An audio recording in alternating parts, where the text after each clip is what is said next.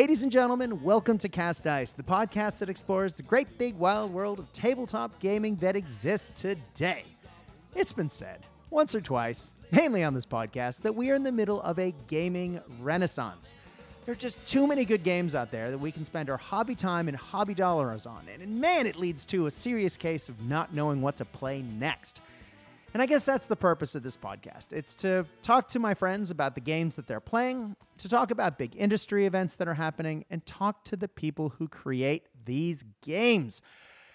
Now, not too long ago, uh, we ventured down the old bolt action path, as that's one of my favorite games to play. And our old buddy Peter West came on, and we talked about where we can find the models for some of our lesser known units be it in major nations and minor nations in bolt action. And we got a lot of feedback from that. Thank you to everyone who reached out to say they really enjoyed those episodes. And it led to a lot of suggestions for future episodes. And one of the suggestions was one that we already had in the works. However, uh, due to uh, COVID lockdowns in Australia and everything else that has been going on, which has kind of thrown scheduling all over the joint. We are finally coming back to the follow up of that episode, which is why this is not coming out as a Ghost Army podcast episode, although it is two members from the Spooky cast itself. We are going to talk about the French Foreign Legion today. And if we're going to talk French Foreign Legion, there are some people who should definitely be involved with this, but I would be hard pressed to think of a man that I would rather talk French Foreign Legion with than the author of Fortress Budapest, the, the man, the myth, the legend from BAA slash everywhere else, Brian Cook. Welcome to Cast Dice. Hey, Brad. How are you? Good, brother. It's good to see you. It's good to talk to you again. It's been ages, even though, you know, Sydney's not too far from Melbourne. These days, it feels like we're an eternity apart, right? Mate, it's just good talk to to talk to anyone at the moment. I've been in lockdown here for nearly three months. I haven't seen many people, so this is actually the some of the most contact I've had with another human outside my house for a while. oh, brother, you are preaching to the choir on that one. Cast dice keeps me quote unquote sane just because it forces me to talk to people about something fun for an hour every week, and uh, it goes a long way. But Brian, you are a longtime French player. Can you tell us a little bit about your love of the French and some of the French projects that you have in your case? Because you've got some great stuff. Yeah, yeah, that's interesting. I found myself collected collecting a few versions of forces mm-hmm. from from the French. Uh, I, I, was just always attracted to the kind of exotic stuff they had too, like their colonial troops specifically. So um, over the years, I've ended up collecting uh, a colonial force that's probably most appropriate for uh, early war stuff in campaigns in the North African sort of setup and Syria. So desert colonial troops with like Senegalese tirailleurs with their um, their cool hats and oh, foreign yeah. legion foreign legionnaires and all their wacky armored cars and um, vintage World War One gear. Um, so that was, I think, that was the second bolt action army I collected, just because they were so different and interesting to paint.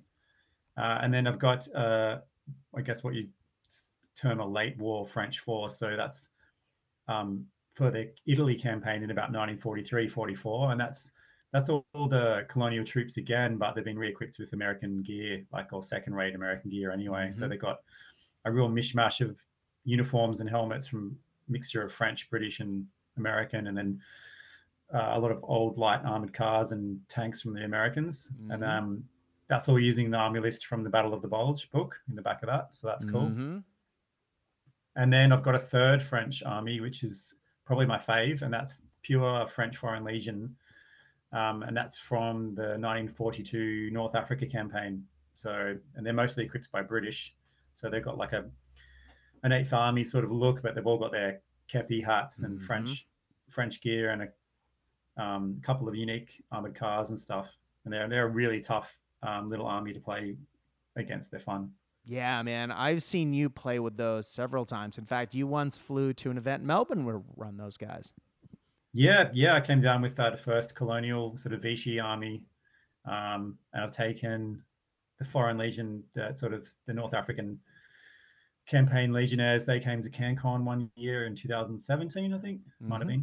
been. Um, and I even I even wore a, a, white kepi, which is their distinctive legionnaires cap, and dressed up in almost full gear to play that because it was suitably hot in Canberra in oh, the middle of January. So it always is. It had realistic uh, feel to it. A little bit more humid, though, uh, especially when you're caught in the giant tin shed that is uh, EPIC. Uh, what is it? The the Canberra Convention Center. That uh, it's a little bit like a sweatbox. Today we are here to talk about, uh, notably, what you were just discussing. Then the French Foreign Legion. Now we did talk about a lot of alternative French models outside of you know the standard warlord models uh, in the miniatures of the, I believe it was the Minor Powers episode that we did um, with Pete West, where we talked about where you can find the models to play the armies that you want in a slightly less conventional way so that n- not everyone's army looks exactly the same on the tabletop.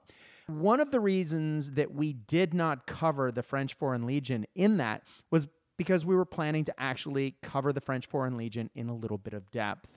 Now, I'm going to let Brian explain why we're not going to do all the research on this, but having looked around, there is just oodles of history around the F- French Foreign Legion. They have such a rich history, having taken place in conflicts across the world and being made up of troops from, I believe, 140 nations at times. Just to go a little bit about what the For- French Foreign Legion is, though, or the FFL was uh, established in 1831, and it is a French army unit uh, or a military unit that is it that or was supposed to be entirely made up of non-Frenchmen. And the object, or I guess the purpose of the the army was that if you served for a number of years, um, you could earn French citizenship by being part of that. But of course, some French people have joined that as well. Um, it is a unit of very high regard. It's got a strong esprit de corps and uh, very distinctive dress. And during World War II in particular, there was uh, a really interesting phenomenon that occurred with that, in that we actually, and spoilers for later in the episode, saw French Foreign Legion forces fighting on both sides of the war, which isn't necessarily the rarest thing, but they ended up fighting against each other far from home, which is very rare. Brian, can you get into a little bit more about the French Foreign Legion? Because it is a fascinating, uh, both unit and the actions they have been in are pretty incredible. Yeah, I mean, there's, I don't think there'd be many listeners who wouldn't be aware, at least, of what what the Legion is. Um, I mean, i am not a historian, so I'm not going to caveat that right now and say I'm just an enthusiastic um, hobbyist, and I found that the history for these guys was really inspiring, and maybe just want to collect and paint armies and play them on the table because of that. Um, they have a very like tough reputation mm-hmm. from being thrown into these, you know, these really tough, bad positions, I guess, and been expected just to hold out. Um, it's kind of the myth and it's kind of reality as well. So they're quite an interesting, you know, force of rogues and renegades and mm-hmm. you know miscreants and just unwanted sort of or manpower that can be placed in very tough spots and expected to sort of hold out. Um, so I think just focusing on around the World War II era, what the Legion um, was experiencing as opposed to its whole history. I think it's, it's pretty interesting and complex in the late 1930s because there's a lot of wars going leading up to World War II and a lot of um, you know unrest in Europe. So there's a lot of recruits that are fleeing either German expansion into the, the, surrounding countries around Germany. A lot of refugees are leaving um, and joining the Legion. There's a lot of Germans themselves, like left-leaning Germans who don't who will be persecuted under the Nazis are leaving and joining the Foreign Legion as sort of a refuge or a way to fight fight against them eventually. Um, and the Spanish Civil War has, has, concluded not long before World War II, and there's a lot of Republican, which are the communist or left side, um, ex-soldiers from that conflict who have joined the Foreign Legion as well. Um, but to complicate things uh, a little bit further, there's even a lot of Germans who have joined the Legion um, at the behest of the Nazi regime as well to kind of undermine it and and and fill it with full of Germans so that when war came they could um, potentially turn the unit. French intelligence is aware of this, so they understand that there's a lot of German recruits whose loyalty is very suspect, and they start managing that by um, sort of when war breaks out with Germany itself, they move all the suspect German sort of personnel into sort of remote outposts in the desert. And they only bring back to France and the European campaigns the sort of really loyal Germans who've proven their service for many years in the Legion already, and they don't have to worry about their loyalties. So the, the, the, Legion's pretty divided at the start of the war, and, and it's quite complex already before a shot's been fired. So that's that's interesting. Um, for a bolt action player, there's probably, I would say there's there's at least four to five distinct forces you could collect as a hobbyist, just uh, based around the Foreign Legion and the different conflict com- conflicts and campaigns they're involved in too, mm-hmm. throughout the whole war. Um, which is cool because if you look at bolt action itself, the Foreign Legion are only taking up one unit slot right? And I was going to say that uh, yeah. for someone for forces that took place in so many varied conflicts, and we're going to talk about, as you say, those four big areas that you can theme armies around. Of course, there's additional, but we're just going to cover four today. Uh, if we go to the armies of France and the Allies on page 14, we have an entry for the Foreign Legion Veteran Infantry section. And that is what we are going to be building a majority of our forces around today, right? Yeah, exactly. It's All a right. really, really simple, simple setup of mm-hmm. veteran infantry that we all know and love. They just got rifles. I think the you know the NCO can have an SMG and mm-hmm. there's a light machine gun team option. I think there can be up to twelve men. Is that right? Their, their, their squad size is quite a decent if you want it to be big. Uh, eleven. Uh, sorry, it is 12. Uh, yeah. because it's uh, so that's the unit is the NCO and five sorry and four men so we get five. Plus six additional soldiers can have rifles uh, so that's 14 points because and we'll talk about why they're one point more expensive than usual veteran troops in a second. But then there's an additional soldier that can be armed with a pistol for 10 points. So you can have up to 12 um, now, interestingly, the pistol soldier, which you can upgrade to be the SMG guy, as you mentioned, is not the NCO in that unit. It's actually weirdly the loader for the light machine gun, and it is. It says specifically the pistol SMG armed soldier if present, is always the loader for the LMG. And then you can upgrade one of the riflemen to have a VB launcher for 20 points. Nice. Yeah. So this is this is going to be your standard setup for I think it's about three quarters of the forces you'll collect mm-hmm. for a foreign legion force. It's it's the pre-war equipment um, and early war campaign equipment. Um, and later on, there's some specific campaign books which update this squad listing for more modern equipment in from about 1942 onwards. But we'll talk about those later. Exactly. the main thing, yeah, the main thing to keep in mind is with the foreign legions, what makes them interesting is they've got the stubborn special rule. That's right. Um, and that represents, yeah, their just tenacious um, nature and like this pride and, and inability to want to give in. Um, and it's actually quite a cool rule. It, it means that uh, it doesn't matter how many pins you take. So um, if forced, when you, ta- when you yep, if forced to take a morale check to be uh, because you've been reduced to half strength, they always test on their full morale value ignoring any pin markers. And if you've ever played an hmm. airborne player, this has come in, I'm sure, because I play Lee Avery enough to know that when I play British paratroopers, it just it's really hard to get rid of them through just attrition because they are always testing on their full morale. You no matter the pins you do to them, you just can't play the pin game in that regard. Yeah, yeah, and then morale is ten, so you know, rolling two dice and getting a ten or less is pretty pretty common. They're very mm-hmm. hard troops to shift. They don't have many. They don't have fancy equipment, and they don't have any other special rules usually. But they're they're really tough troops you can rely on. Exactly, and um, because they have stubborn, they are one point more than your standard veterans, as I said. So instead of being mm. 13 mm-hmm. points per man, they're 14 points per man. So, Brian, let's talk a little bit. I mean, normally, this would be the time where we start talking about well, what were some of the other what was some of the other gear that these guys had in particular conflicts. Mm. But since we're talking about four separate conflicts, let's start with Norway, shall we? From what I understand, the soldiers that were being sent to Norway, the French Foreign Legion soldiers, were actually originally being sent to Finland uh, to assist in the Winter War.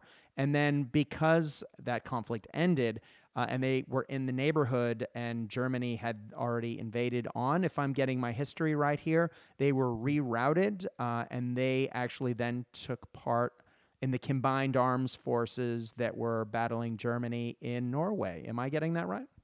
Yeah. So the the the the, the foreign legionnaires who met who that contingent um, because they were part of a larger force, but the Foreign Legion contingent that went to Norway as part of that expedition were um, a unit called the 13th Demi Brigade of mm-hmm. the Legion. So that was made up of two battalions of legionnaires, and they were special because they were volunteers. They had been, um, they put themselves forward to go on that expedition from across all the units, uh, all the Foreign Legion units in North Africa a call was made for anyone who wanted to volunteer to go fight, and they screened all the German members and made sure that they were really proven legionnaires and not going to be suspect. Um, and ended up with two battalions of these guys. They sent them to France to re-equip them with skis and winter gear to go to Finland, like you say. And um, they ended up going to Norway to stop the iron ore exp- um, being exported from Sweden through Norway to Germany because uh, this was like one of Winston Churchill's sort of characteristic naval infantry landing expeditions he loved doing. Um, the the Foreign Legion fought pretty well against all the German forces, especially some Gebirgsjäger and some of the mountain troops up there in the snow, mm-hmm. and actually pushed them back um, from their landings, the German landings. But then um, the Battle of France began when this was happening. So France recalled the whole all their manpower and gear from that expedition to come back to defend the homeland. So um, they, the 13th Demi Brigade was pretty happy with how they went. The morale was quite high. They'd done well, but they got recalled um, as obviously as France was being invaded. Mm-hmm. Well, if but, we are looking specifically at the Norwegian campaign, if you're looking to represent that on the table, as in French Foreign Legion legionnaires wearing cold weather gear. Gorgon Miniatures makes five sets of blisters officers, NCO, machine gun teams, and then uh, three separate blisters of riflemen uh, in different types of jackets and anoraks. There's there's actually a fair bit of variety that you can you can actually uh, use when fielding this, right? Yeah, and um, they're they're great miniatures. They're so nice. I think they're, they're Mike Owen sculpts, the guy who does artisan designs too. Mm-hmm. Um, they're beautiful models. Um, the cool thing, and you'll see as this reoccurs, is most of these forces where you're focusing on foreign legion, they also do allow quite a bit of um, mixing in other units that they were in a formation with. It's pretty rare to have just pure foreign legion um, because they were usually part of an expedition. So for instance, this this Norway expedition force, you can include Norwegians themselves, um, some some British, um, and and some French, um, other French troops like the, the their Alpine troops and things like that, plus tanks and small vehicles. So I think Gorgon does a whole range around that. So you can get your Legionnaires as the core, and then add a few other allied units. And um, I think there's also in one of the campaign books there is a theater list for this force. So I'm pretty sure it's in Germany Strikes or something yes, like that. I believe it is. Yeah. So you can have a mixed, like an inter-allied, like a mixed allied uh, force there, which is interesting as well. But yeah, definitely Gorgon is the way to go for that. I don't know if there's any others at all that make miniatures for that really specific gear that the Legion wore in the snow there. Now, what would you add to that force uh, besides the basic Legion squads? Were there any particular vehicles that they may have used, uh, given that it was still so early in the war? Yeah, I think there's some there's some French light tanks. I don't know which one exactly because I haven't collected. This is one of the forces I have not collected myself, mm. but I'm pretty sure there was at least one or two types of the French light tanks with them. But I don't think it's a very vehicle heavy force. It's right. it's because of the terrain as well. It's very mountainous and snowy and and they're an amphibious landing. So I think it's mostly infantry and and crude weapons, um, and then the cool sort of factor comes from having a mix of nations. So you could have some Norwegian troops and some British troops and stuff like that. Yeah, man. That would make for a really original looking force on the tabletop. And you can even mm mix in Norwegians as well. And yeah, yeah. I mean, if if you don't want to paint the same color scheme on every model in your army, that is an awesome opportunity to really mix up what you're doing. Because though you're going to be painting a lot of white, there is also a nice mix of uh, uniform colors to put in there. So yeah, it's cool, man. Absolutely. And the, the, the interesting thing about history wise, this unit, this 13th Demi Brigade, is they actually their journey continues on and they become the focus of uh, another one of these forces you can collect in a completely different setting and has a completely different playstyle. Um, because they actually, as they get withdrawn to France to defend France, they're sailing back into the port of Brest um, to get out, and they're going to try and form some defensive lines around that port. But the the Germans break through and overrun France so quickly they don't get a chance to even fight in the Battle of France. They actually have to just find any ship they can to get to England and escape. And so, once they do get to England, French formally surrenders, and that leaves the 13th Legion to then the Legionnaires to decide which side they field with. And it is it is a split decision, isn't it? And half of the unit splits off one way and half goes the other. Yeah. So um, the fir- the first battalion decides to pledge their allegiance to Charles de Gaulle, who's forming what he calls the Free French, mm-hmm. which will be the French that want to continue the fight. And then the second battalion um, disbands and, and sails to Morocco to become part of the colonial forces under what's called Vichy France, which is um, Petain's collaborationist uh, government, which signs an accord with the Germans to sort of, they're not allies, I guess, but they're going to not continue fighting. So some of the Legion go home to the deserts of North Africa and are accepting of the Vichy government, and then the other half says no. We're going to we're going to form the nucleus of the Free French going forward. There you go. Well, let's talk about our next Foreign Legion force, shall we? What do you have for us? Probably history wise, to continue the story chronologically, the best one to do next would be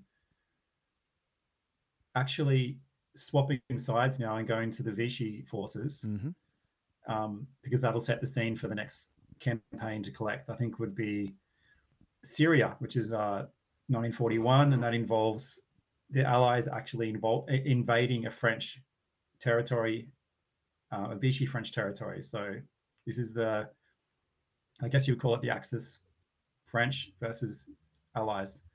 So this is where it gets complicated because legionnaires will fight legionnaires. yeah, it's I reading this. I I definitely needed an expert, and that's why I brought you in. Because looking at this, I went, yeah, I'm I'm getting lost.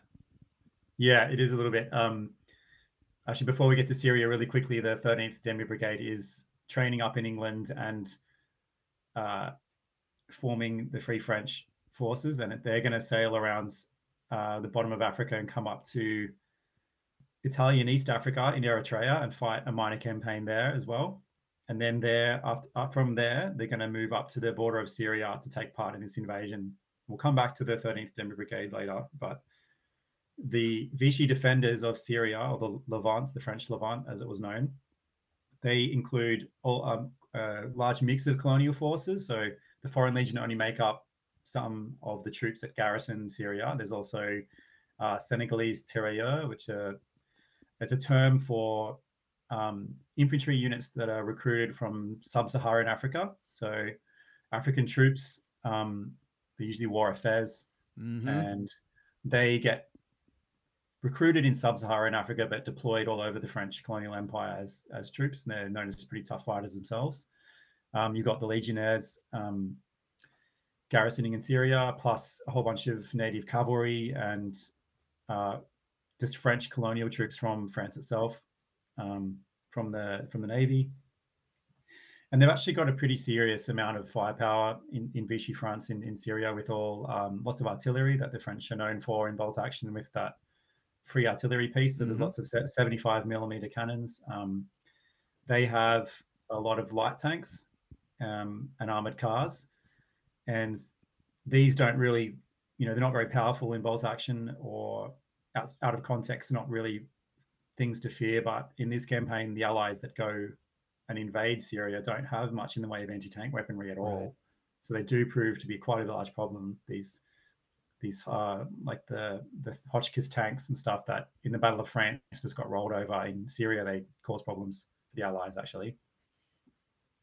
So if you're collecting a a Vichy French Foreign Legion force, which is you know a very interesting topic as well. So you're going away from the Allied side and collecting a force that you can potentially fight battles against your mates who have British or mm-hmm. um, yeah, actually just British or, or American early war American forces.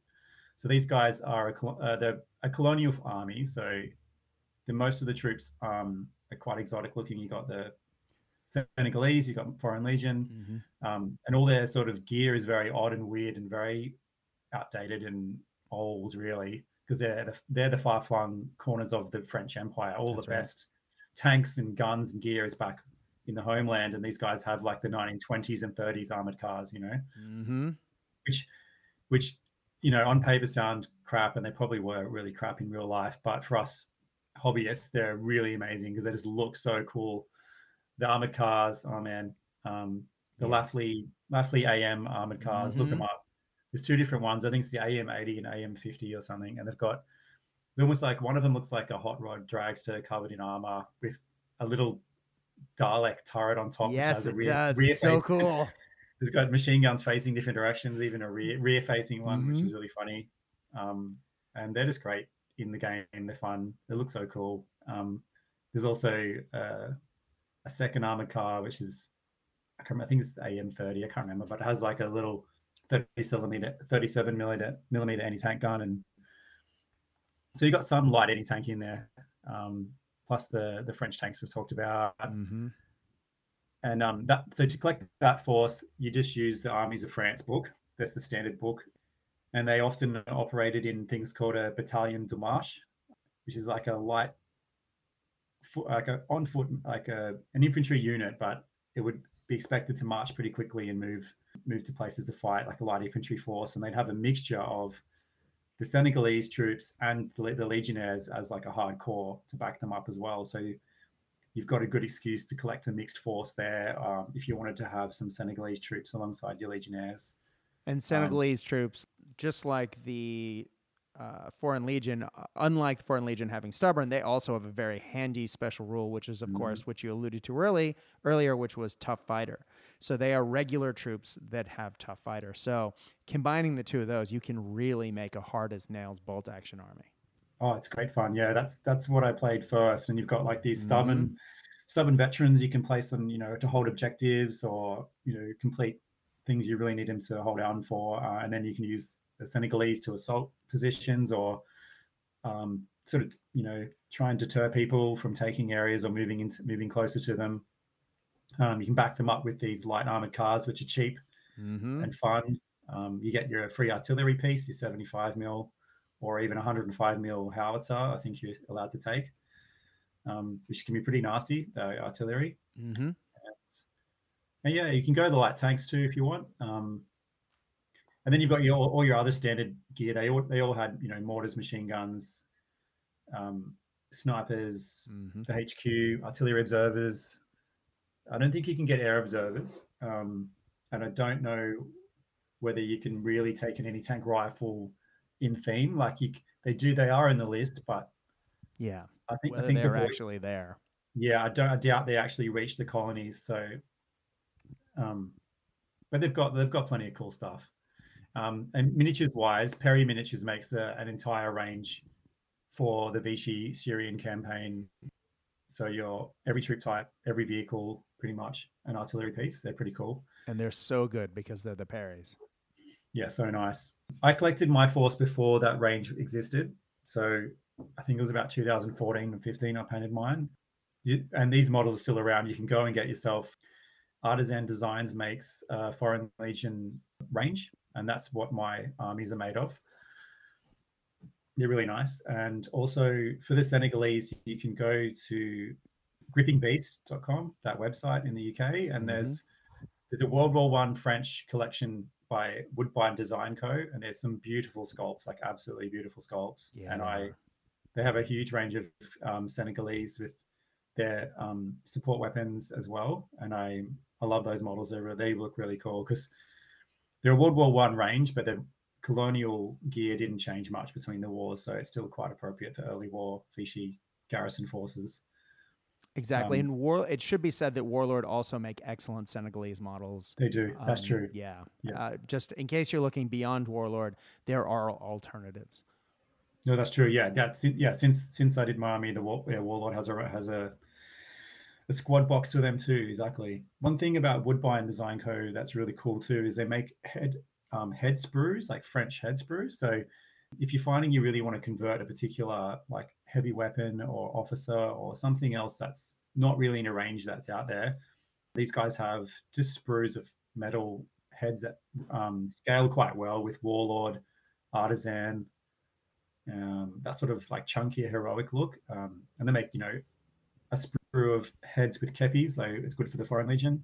Uh, a sprue of heads wearing the Adrian style French helmet, because they didn't always just wear a white kepi. They're probably mostly white helmets, to be honest, um, which is super useful. And also Senegalese heads, if you want to convert like a Senegalese machine gun or mortar out of a normal French one, you know, they've got it's really useful resource I found. That's cool. Yeah, I didn't realize they had such a range of metal heads that you could add to the models. Now, we've mentioned the Kepi hat several times, but if we're talking French Foreign Legion, we should probably explain at least what a Kepi is. It's a particular kind of flat cap that the French Foreign Legion are particularly known for prior to the modern era. These days, I think they're more known for wearing uh, black berets, if I understand it correctly. At least that's the French Foreign Legion years I saw in real life were wearing black berets. The kepi, though, um, ironically, I found out was originally had a cover that everyone assumed was white, but because they were in the desert, it was actually originally a very tan color. It was a very light khaki, but sun bleached very quickly. And because everyone just understood them to be white, they actually became white. And the traditional white kepi is what we traditionally think of the French Foreign Legion having during World War II. Am I understanding that right, Brian? Yeah, pretty much. Yeah. Yeah. And there's a lot of photos, especially once we get back to, we meet up with our old friends, the 13th Demi Brigade, mm-hmm. when they're mm-hmm. in Allied, in the Allied forces in North Africa. There's a lot of imagery of the men wearing their white kepis in the desert. I mean, they might not have worn them in battle, but because these photo- photos would have been staged for right. film crews and stuff, but they've still got them, and they're they're a source of pride to these guys that's that's kind of one of their characteristics as a force has got a huge sense of pride in their unit and um, they got a motto which is uh, i think the, the legion is our country. Mm-hmm. so all the legionnaires stick together. They see it as like a homeland almost in, in, itself. So things like their hat and their headgear mean a lot to them. So they'll hold on to them and wear them.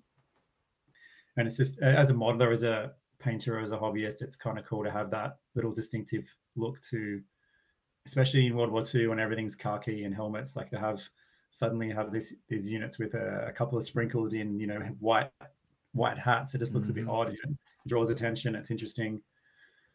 Yeah, it's sort of the uh, the flip side of the coin of the uh, Soviet naval troops who are wearing dark colors, right? These guys have the little splash of white on their hats that mm. really does set them apart on the tabletop. I know that whenever I walked by the table when I was watching you play, it was, you know, very uh, eye catching to, to walk by and go, wait, why is there white on this tabletop? Let me come over and take a look at this.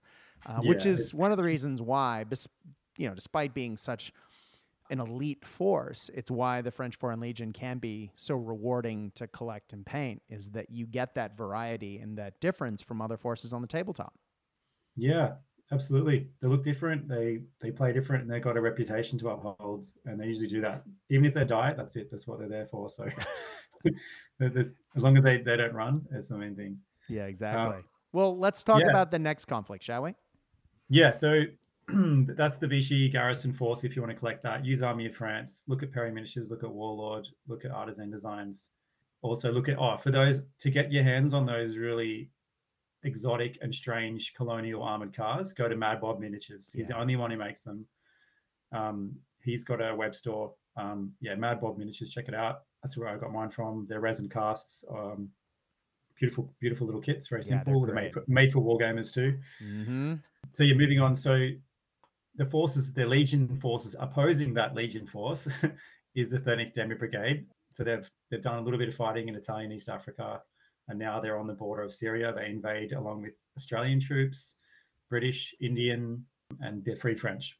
Um, they don't have many heavy weapons or, or gear, so they do find that the French tanks they take on, they don't have much to stop them with. Um, so they have a lot of trouble with that. Um, Which the, is reflective on the on the bolt action tabletop. If you've actually yeah. ever played a force with limited uh, gear, if not having anti uh, tank assets, all of those tanks that everyone universally bins as crap. The second that your the opposing force doesn't have any proper anti tank, those quote unquote crap tanks become very good, uh, right? Because they're usually cheap.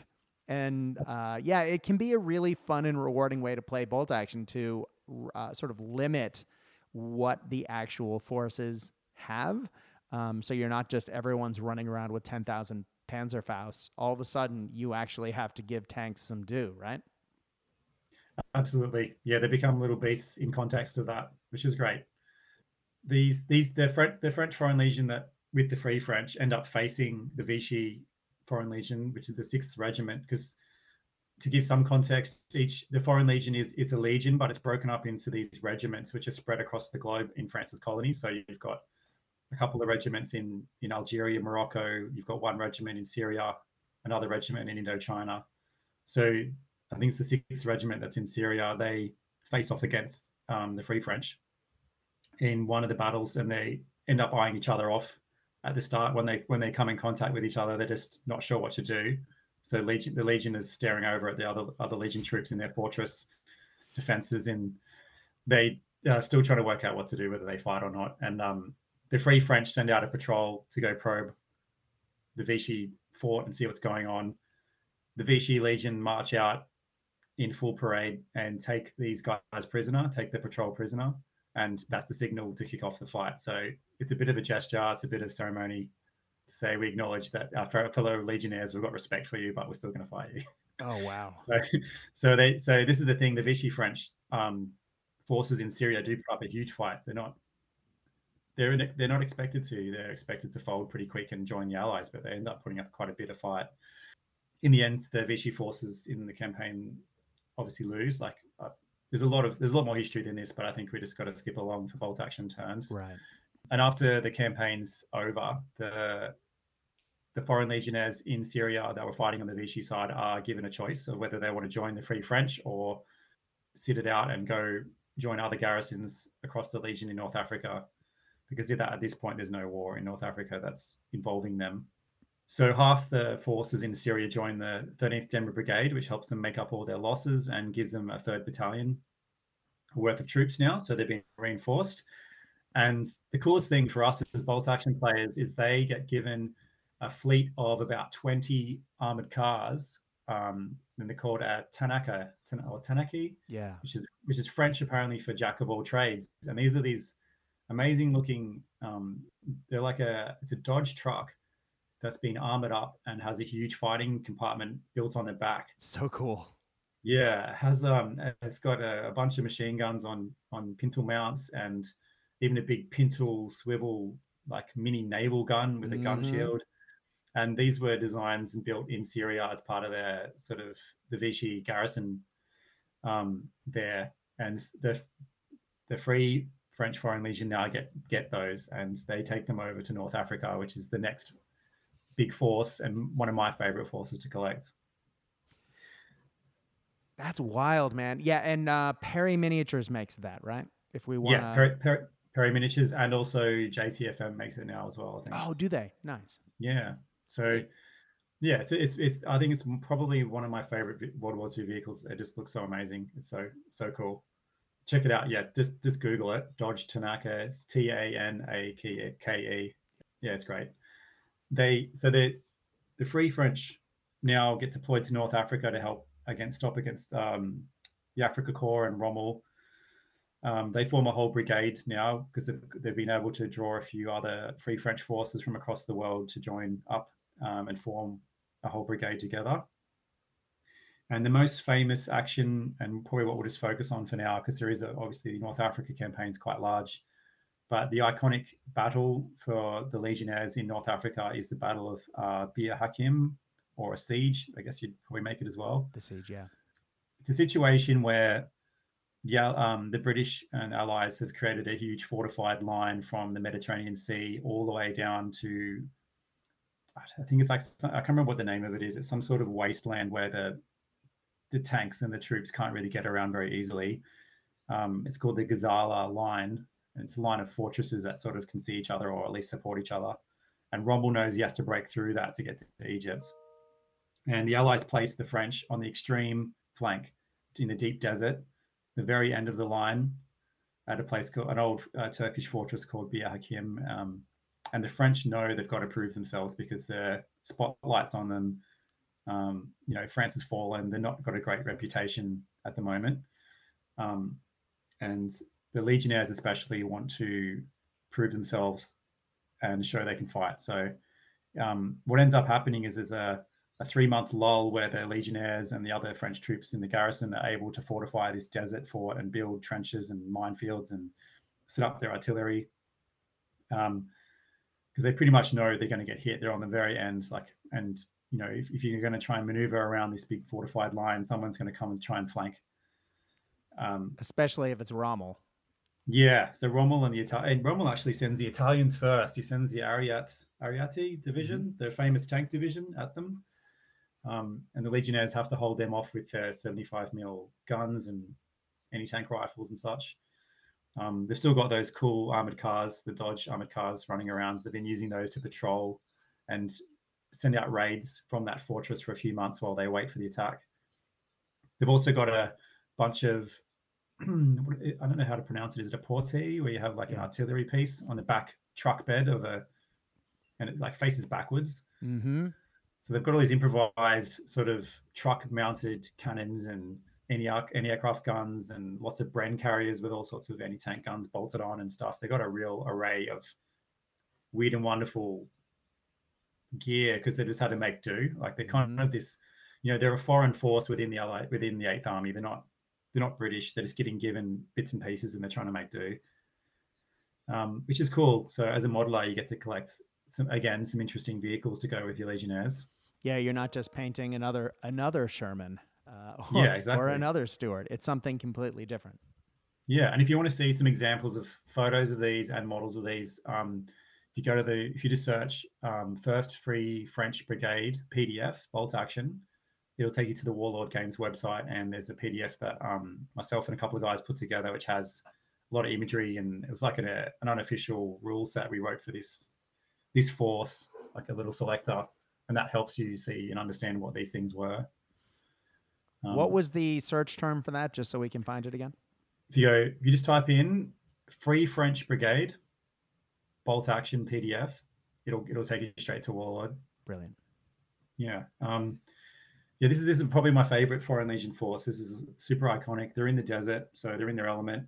Um, they're mostly wearing like British desert gear, so shorts and the webbing and stuff from them, but they've got their kepi on or a French helmet. Mm-hmm. You can make them up using either the Artisan Designs range or now that Warlord Games has the plastic Eighth Army art, I would recommend grabbing those and getting some heads with kepis on and mixing them in. Um, Possibly from get, Word, was it? Uh, yeah, Woodbine, Woodbine Design Co. Exactly. Yeah, or even there's probably some better ones out now. Like I think you can get some 3D printed ones or even like I think it's Puppet War, or there's a few like sort of sci-fi resin headsets, which are just you know French-looking heads with moustaches and these kepi hats. They're quite simple. You just paint them white, so you could mix them on. That'd be cool. Uh, and then yeah, the Dodge armored cars, lots of Bren carriers. I've got, I think I've got yeah three Ben, three Bren carriers in my army, which are really cool to use because it gives you some mm-hmm. mobility finally. Um, and these portée trucks with their 75 mil guns on them are they're pretty useful for having some anti-tank. Exactly. Um, and yeah, they're great modeling opportunities because both of those are open-top vehicles, so it really does allow you to add both interesting crewmen and interesting uh, stowage and, and gear uh, thrown in yeah, as exactly. well. Yeah, and they've got like all these French. Um, the French name all their vehicles with really cool Mm-hmm. Um, you give, you give every vehicle a name, so you can look in the you can see the black and white photos. They've all got names written on the side, so you can go do those and French French symbols, the cross of Lorraine, which is the Free French symbol, uh, the French flag. Like it just adds this little bit of splashes of color and interest to otherwise drab vehicles. Um, yeah, it's a really it's a really fun force, and the, this one actually made it into an official supplement. So if you get the Western Desert campaign book for Bolt Action, it's got the Free French Army list in there with the special rules and the history. Um, and these guys are really tough. So not only are you have you got your legionnaires who are already stubborn, there's a theatre selector uh, special rule for them called Fighting French, because this is where they prove themselves that they hold out for two weeks against the weight of the Axis forces in this siege, and they get to re-roll unsuccessful morale checks. Oof. Yeah. So if you've got legionnaires in this force, not only are they rolling on 10 unmodified 10 they'll get to re-roll it if they fail so it's very they're, they're very hard to shift they're not going anywhere no they might not they might not do a lot of damage or be very like you know great in combat or anything but they're just not going to go anywhere exactly well they really are veteran troops right so uh, yeah. if they get assaulted they're not all that hard i mean they're not all that easy to shift yeah true this, this siege is incredible i recommend checking out um, just go online, look up Bir Hakim, and read the full story. It's pretty. It's, it's like a two-week saga where they're just holding out against wave after wave of Axis forces, or it's Italian armored units, or the the Afrika Korps and Rommel himself turn up later. Um, they get they basically get down to the point where they run out of ammunition though, and they have to pull out. Yeah, so after 15 days fighting, the guys, uh, the the French garrison there was down to I think they only had 22 shells left on their cannons and not much ammunition in general. So uh, the commander decided to they pull out at night. So they were surrounded. So the plan was to all to lead a column of Bren with Bren carriers and trucks and try and blast their way out of the encircling German lines in the night and escape into the desert. So they did that actually successfully, um, which is pretty, another cool reason to have Bren carriers in your army. Yeah, um, you can represent that that force fighting its way out of the encirclement.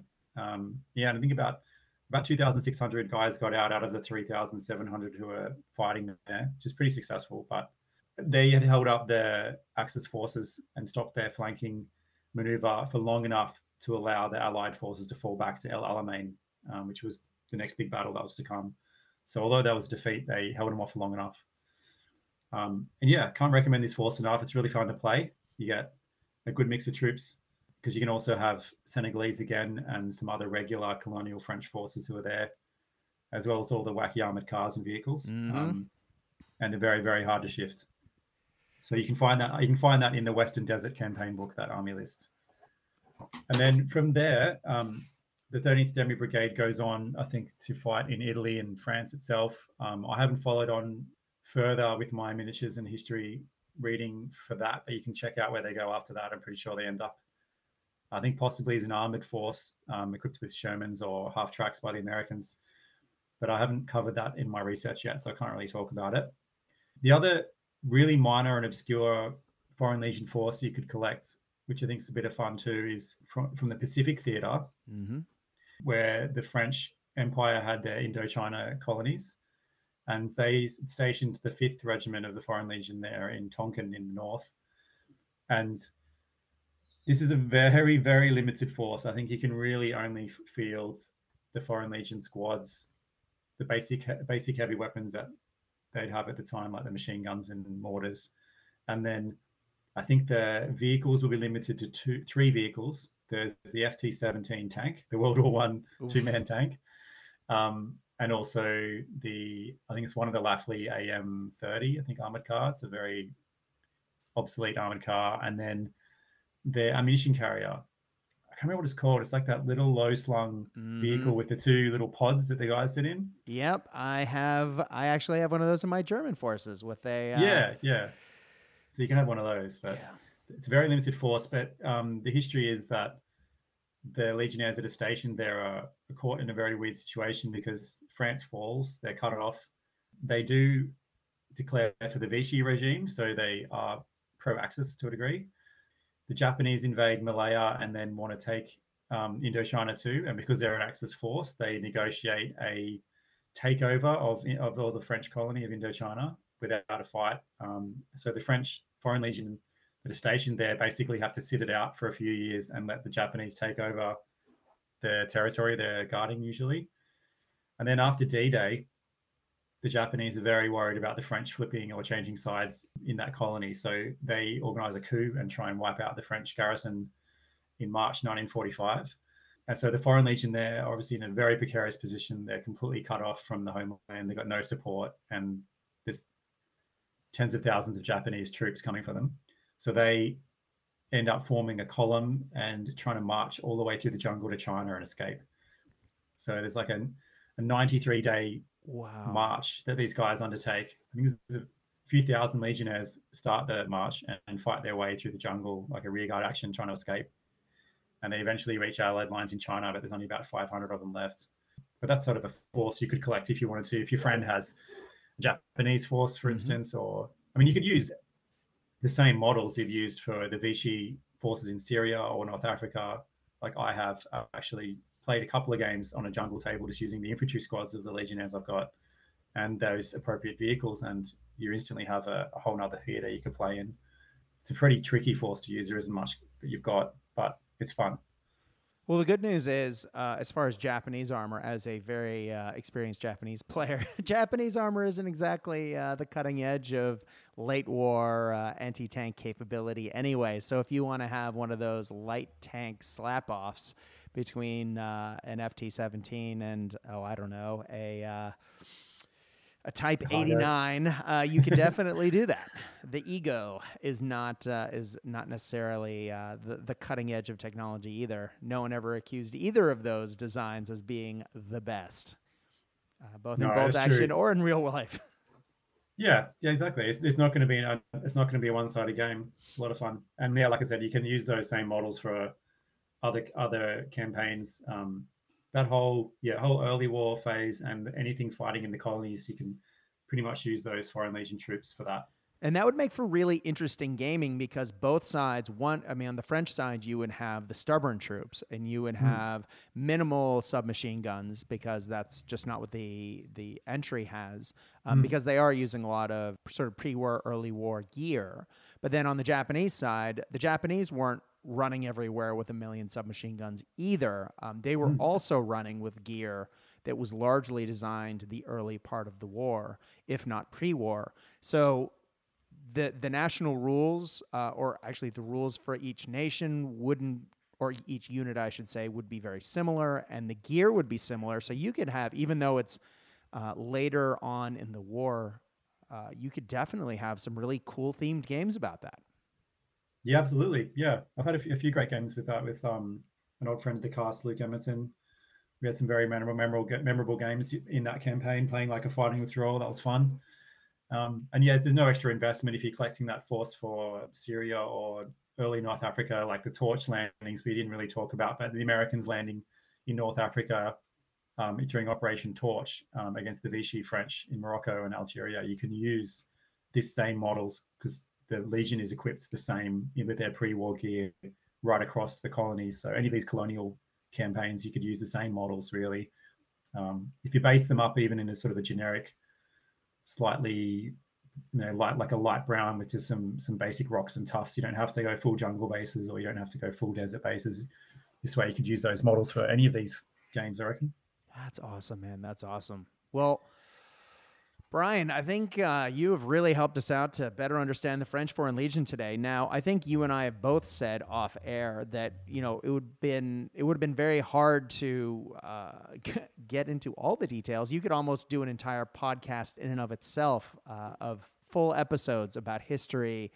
Uh, mm. and you know just the customs of the the French Foreign Legion, because what they really do is take people, adventurers, uh, despicable types, criminals, soldiers who are fleeing yeah, their nations, if their nations had, uh, in World War II's case anyway, you know, surrendered and or they just wanted a fresh start, putting all of these people in one place and then putting them through the Legion's really rigorous indoctrination process, which, you know, turns them into that elite force that sort of prides itself over a nation because legionnaires don't pledge themselves to France they pledge themselves to the Legion, which is really unconventional in the modern era. Uh, and so to to really get into all of that would be, you know, you could go on for hours.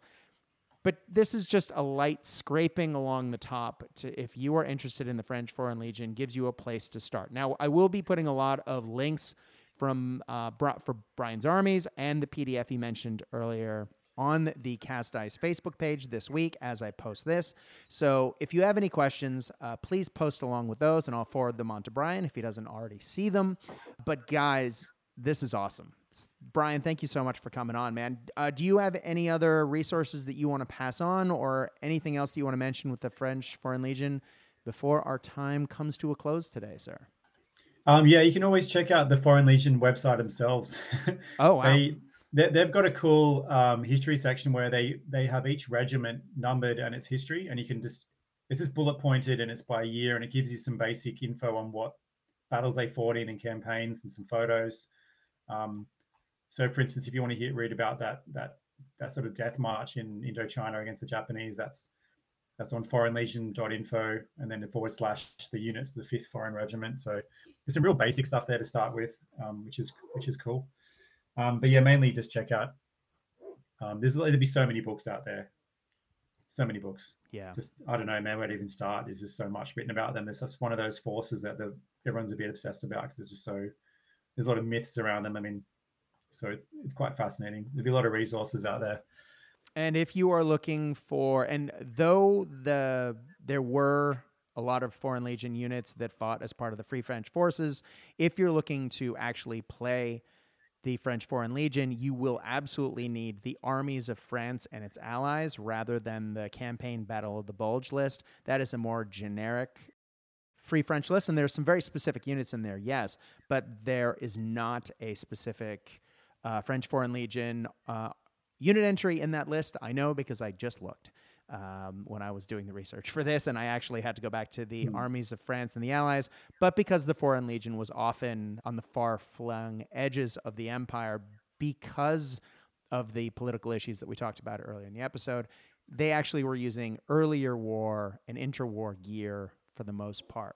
Yeah, yeah, yeah. The two main the two main books is to get armies of France and then campaign Western Desert, and that's that's that's great because that list is uh, a bit more versatile, has a bit more gear for them, and it's fighting one of the most iconic battles that the Legion fought in the whole war. So it's definitely one I can't recommend enough.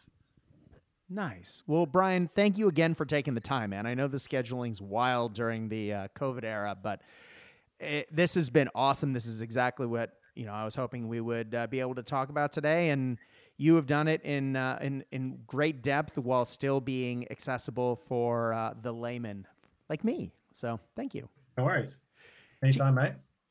And thank you, ladies and gentlemen, for listening to Cast Dice. I know we've had a lot of requests for bolt action content. I hope this helps, and we hope to do more again soon. Uh, if you have any suggestions or ideas, or you like what you heard today, please reach out to the Cast Dice Facebook page, C A S T D I C E. My name is Brad. Hi. Uh, you are guaranteed a response by me if you message the page. Please keep in mind that I am in Australia, so if you are writing from different parts of the world, it might take me a little bit of time to reply, but you are guaranteed a response. And I think that just leaves us what our, what our old buddy Casey always says, and that is when you are playing the games that we know and love, I hope your dice roll hot. I hope your beverages are cold. But more than anything else, we at Cast Dice hope that you are having fun. Stay safe out there, guys. Good night.